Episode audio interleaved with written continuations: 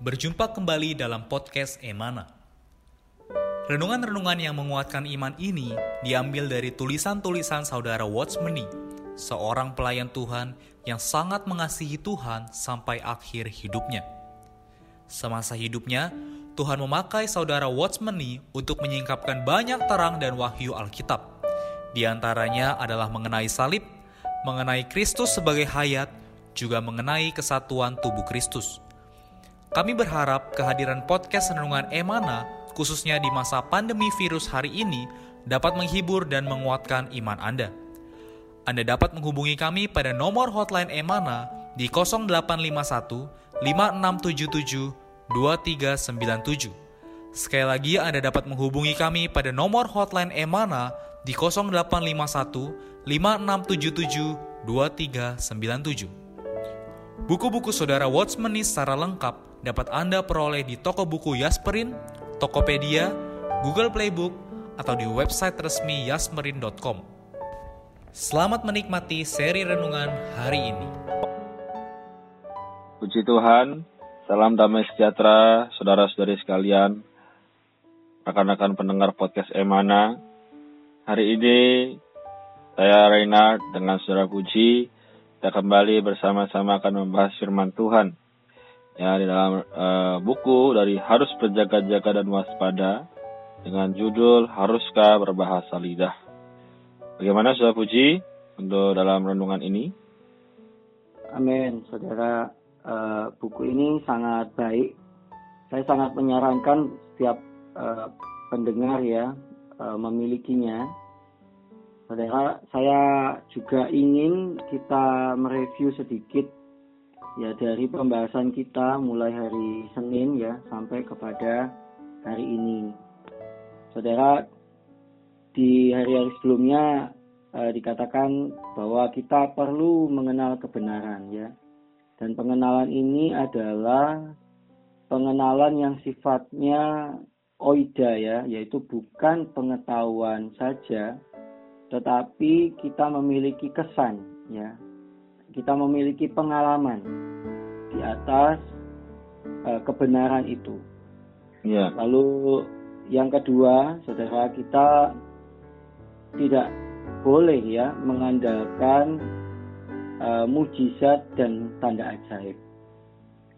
Saudara bahwa uh, mujizat dan tanda ajaib itu bukan hanya bisa dilakukan oleh orang-orang yang dipakai oleh Roh Kudus.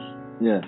Tetapi kalau kita membaca di dalam Alkitab, bahkan nabi-nabi palsu pun juga mengadakan mujizat dan tanda ajaib. Karena itu kita perlu berjaga-jaga dan waspada. Ya. Nah, jangan sampai karena ada mujizat, ada tanda ajaib, lalu kita uh, mengatakan bahwa itu pasti berasal dari Allah. Ya tidak Nah, kita banyak memberi contoh bahwa banyak juga nabi-nabi palsu yang mengadakan mujizat-mujizat dan tanda-tanda ajaib. Ya. Bahkan Tuhan Yesus sendiri pun tidak e, mengutamakan ya mujizat dan tanda ajaib. Orang-orang yang datang berkerumun ingin melihat tanda tanda-tanda mujizat yang Tuhan kerjakan, justru saat itu Tuhan tidak mengadakan tanda-tanda mujizat. Kemudian terhadap penglihatan dan mimpi-mimpi.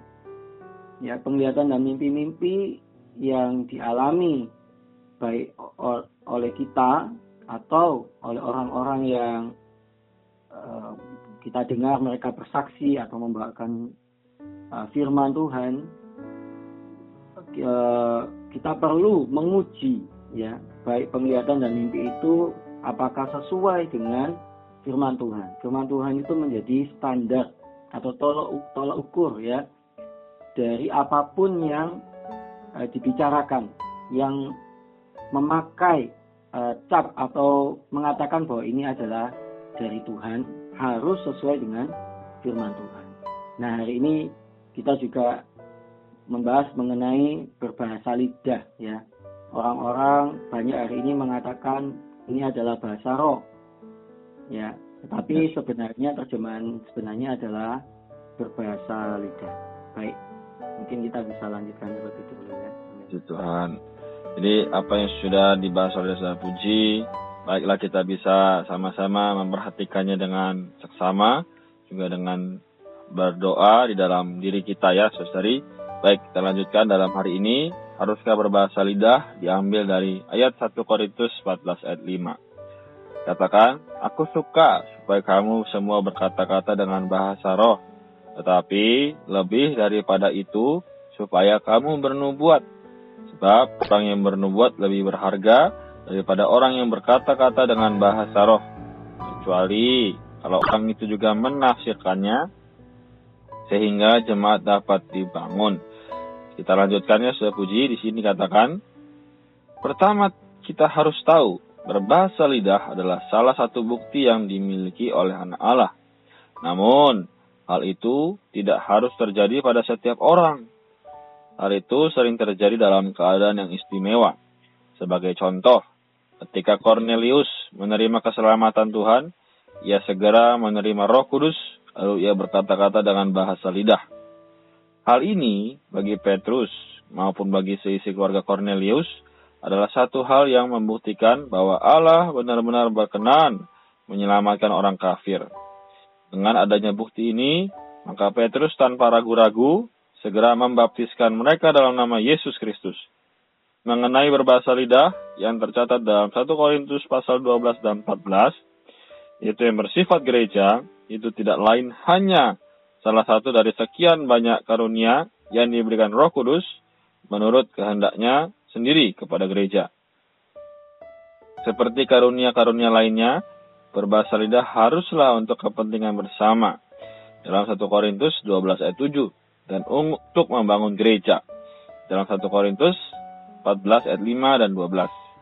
Keadaan ini baru bisa tercapai bila ada orang yang menerjemahkan bahasa lidah itu. Jika ada penerjemahnya, itu akan sama dengan bernubuat dengan kata-kata biasa. Jika tidak ada, maka sia-sialah kata-kata itu, seperti membuang perkataan ke udara. Dalam 1 Korintus 14 ayat 9. Dan tidak mendatangkan faedah dalam akal budi orang tersebut. Jadi saya puji, bagaimana ini kita bisa mendapatkan pewahyuan atau terang dari potongan ini dan tadi ayatnya. Baik, saudara-saudara, terlebih dulu uh, terjemahan yang dipakai di dalam Alkitab uh, dari Lembaga Alkitab Indonesia yang ada di kita ini ada sedikit uh, mungkin saya katakan kekurangan ya, saudara. Iya. Bahasa asli ya menerjemahkan bahwa uh, bahasa roh ini ya bahasa aslinya di dalam bahasa Yunani adalah laleoglosa. Laleoglosa ini ya bisa diterjemahkan adalah bahasa lidah atau berbicara di dalam bahasa atau dialek yang lain.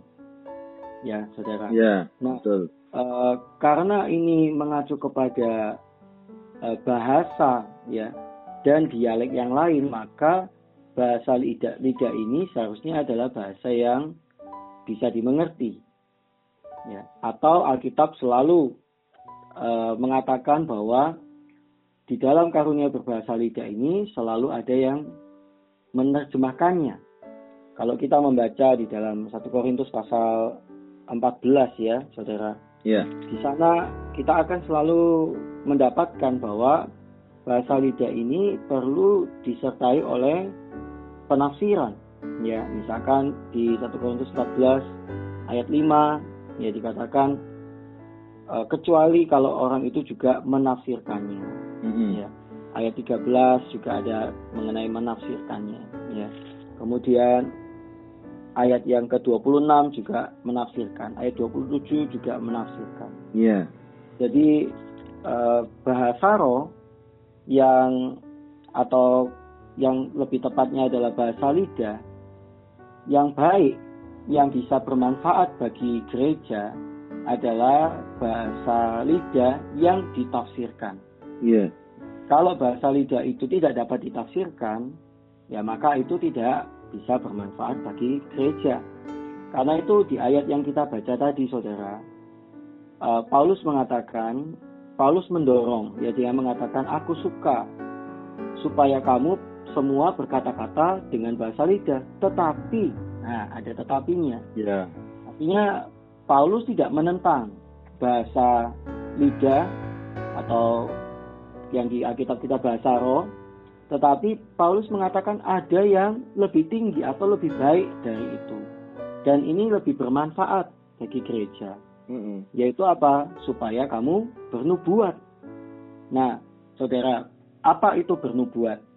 Bernubuat, kalau kita mengacu kepada perikop yang sama, secara konteksnya, kita bisa melihat bahwa nubuat itu dijelaskan di ayat yang ketiga. Di ayat di pasal 14, 1 Korintus pasal 14 ayat 3 dikatakan, tetapi siapa yang bernubuat? Lalu dikatakan selanjutnya, ia berkata-kata kepada manusia. Jadi bernubuat ini saudara bukan berkata-kata kepada Allah saja. Yang hari ini banyak orang praktekkan adalah dia berkata-kata kepada Allah, ya. Iya. Dalam pertemuan ibadah kadang-kadang orang berbahasa lidah dia berkata-kata kepada Allah. Tetapi Paulus menganjurkan lebih baik bernubuat, yaitu berkata-kata kepada manusia. Kemudian apa isinya? Yaitu membangun. Oh, perkataan yang kita sampaikan harusnya perkataannya membangun atau menasehati Hmm. atau menghibur. Jadi, saudara-saudara, lebih berguna, ya, lebih bermanfaat, lebih membangun gereja ketika kita bernubuat, yaitu berkata-kata kepada manusia. Dan di dalam perkataan kita itu adalah membangun seseorang, ya. Jadi ingin membuat orang itu bertumbuh, ya. Lalu ingin menasihati seseorang, ingin mendorong, ya Ya. kemudian ingin menghibur, misalkan orang itu di dalam kedukaan atau dalam keadaan sulit. Ya, inilah sebenarnya fungsi eh, dari berbahasa lidah. Nah, saudara, sebenarnya berbahasa lidah ini eh, adalah eh, fungsi yang dipakai untuk atau bernubuat ini adalah fungsi yang dimiliki oleh nabi, ya. Ya, Hmm. kita berbicara mewakili Tuhan, membicarakan wahyu dari Tuhan, apa yang kita terima dari Tuhan kepada orang lain dalam bentuk bentuk tersebut ya dalam bentuk nasihat, teguran, ya pembangunan ya kepada seseorang, penghiburan kepada seseorang ya. Nah, ini akan bisa membangun gereja. Iya. Jadi saudara-saudara bukan berarti semua orang yang eh, berbahasa lidah ya itu adalah eh, berguna ya bagi Allah. Tidak, saudara-saudara. Eh, kalau kita bisa bernubuat, kita berbicara, menyampaikan firman Tuhan, orang mengerti, ah, maka itu akan lebih bermanfaat untuk pekerjaan Tuhan. Amin. Amin. Si Tuhan. Jadi bukan berarti tidak boleh ya, sudah puji. Ya, Namun mana yang lebih eh, membangun begitu ya. ya, Oke. amin. Baik, kita lanjutkan sedikit di sini dikatakan Paulus bukan melarang orang berbahasa lidah. Nah, melainkan melarang orang yang hanya berbahasa lidah tetapi tanpa terjemahan. Sekalipun bahasa lidah itu benar-benar berasal dari Roh Kudus, juga tidak tepat jika orang menganggap berbahasa lidah adalah karunia tertinggi di antara karunia-karunia yang ada dan merupakan tuntutan rohani terindah dalam pengalaman orang Kristen. Hal ini dapat kita buktikan dengan firman Alkitab. Roh Kudus selalu mencantumkan karunia bahasa roh di belakang karunia-karunia lainnya. Seperti katakan dalam 1 Korintus 12 ayat 8 sampai 11 juga ayat 28. Urutan pencantuman ini adalah Roh Kudus sendiri yang menentukan dan itu bukan tidak berarti sama sekali. Kita harus mengerti apa yang dikatakan Paulus ketika ia membahas persoalan ini. Janganlah sama seperti anak-anak dalam pemikiranmu, ya. Kita katakan dalam 1 Korintus 14 ayat 20. Kita perlu menjadi dewasa, bertumbuh dalam kehidupan rohani, sehingga mencapai pertumbuhan yang sesuai dengan kepenuhan Kristus. Baik, Amin. sudah puji dari potongan ini, apa yang bisa kita dapatkan? Baik, saudara. kita perlu tadi dikatakan kita perlu bertumbuh di dalam pemikiran kita. Saudara, kalau kita menjadi anak-anak di dalam pemikiran, maka kita akan menjadi orang Kristen yang selalu ya mengejar tanda-tanda mujizat, tanda-tanda ajaib, penglihatan, mimpi, dan tanda-tanda lahiriah yang salah satunya adalah berbentuk bahasa lidah.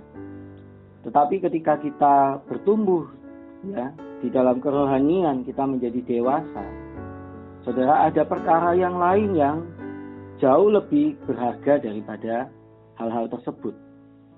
Ya, hal yang lebih berharga ini adalah pewahyuan mengenai kehendak Allah.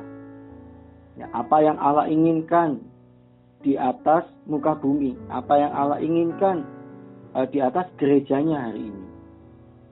Yeah. Bagaimana kita bisa membuka uh, kebenaran Alkitab, bagaimana kebenaran Alkitab itu diberitakan kepada semua orang. Nah, saudara, kita perlu bertumbuh dewasa. Memang kita ada tahapannya. Kita mungkin awal-awal sebagai orang Kristen kita suka terhadap hal, -hal tersebut, ya. Tetapi tidak selamanya akan demikian. Kita perlu bertumbuh maju, ya. Paulus di dalam uh, pelayanannya pun ya dia tidak selalu uh, menyatakan ya melayani dengan menyatakan perbuatan-perbuatan lahiriah yang bersifat mujizat dan tanda-tanda ajaib. Bahkan Paulus mengatakan bahwa dia tidak mau datang kepada orang-orang Korintus dengan berbahasa lidah. Lebih baik dia berkata-kata ya dengan lima kata yang dapat dimengerti daripada beribu-ribu kata dengan bahasa roh atau bahasa lidah. Ini disebutkan di dalam 1 Korintus 14 ayat 19. Oh saudara-saudara, Paulus di dalam pelayanannya saat Timotius sakit pun dia tidak kemudian menyembuhkan Timotius dengan mujizat. Ya. Yes. Tapi dia menganjuri Timotius untuk meminum anggur ya atau meminum obat ya, kita bisa katakan demikian. Saudara-saudara, artinya kalau kita bertumbuh di dalam kerohanian, kita tidak akan mengejar hal-hal uh, yang sifatnya penampilan-penampilan lahiriah tersebut. Ya, kita akan menjadi orang yang lebih dalam, menjadi orang yang akan mengenal kebenaran, mencari kehendak Allah, ya, mencari pewahyuan dari Allah, ya, uh, memberitakan uh, kebenaran-kebenaran yang inti ya di dalam Alkitab dan sebenarnya itulah yang akan membangun gereja. Ya. Amin. Puji Tuhan, saudara-saudara. Uh, intinya bahwa hari ini uh, kita tidak menentang mengenai bahasa lidah, tetapi ada sesuatu yang lebih bermanfaat. Ya, yaitu bermanfaat itu adalah kita perlu bernubuat. Ya, kita perlu belajar untuk sharing ya, saudara, membagikan apa yang kita dapat uh, pewahyuan apa yang kita terima hari ini, terang dari firman Tuhan, kenikmatan kita akan Tuhan, kesaksian-kesaksian uh, hidup kita, berkat-berkat Tuhan, kita perlu wartakan itu kepada orang lain, inilah yang lebih bisa membangun orang, ini bisa memberkati orang. Amin. Amin. Sungguh saudara-saudari, semoga penjelasan ini boleh membawa kita juga lebih maju, lebih mengenal bahwa memang kita sebagai orang yang percaya, kita perlu membawa orang lain lebih mengerti apa yang dikatakan oleh firman Tuhan, sehingga mereka juga boleh mengenal firman Tuhan. Puji Tuhan, saya puji boleh bantu kita tutup dalam doa. Amin. Mari kita bersama-sama berdoa. Tuhan Yesus, terima kasih Tuhan. Penuhilah kami dengan roh kudusmu. Tuhan, sehingga kami juga bisa menjadi saksi-saksimu Tuhan.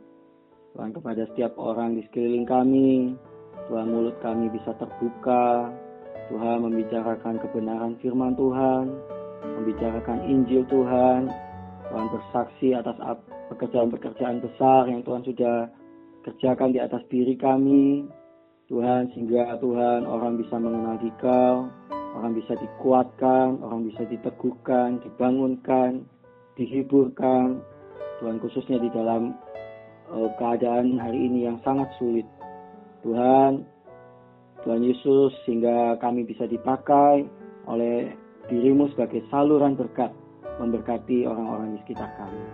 Tuhan pakai mulut kami untuk mewartakan dirimu, untuk mewartakan firmanmu. Terima kasih Tuhan Yesus dalam namamu kami berdoa. Amin. Amin. Si Tuhan, sungguh kasih karunia Tuhan melimpah atas kita. Saudari sekalian, di mana pun kita berada, dalam masa ya masa new normal ini, semoga kita juga boleh terus tetap di dalam naungan penjagaan Tuhan.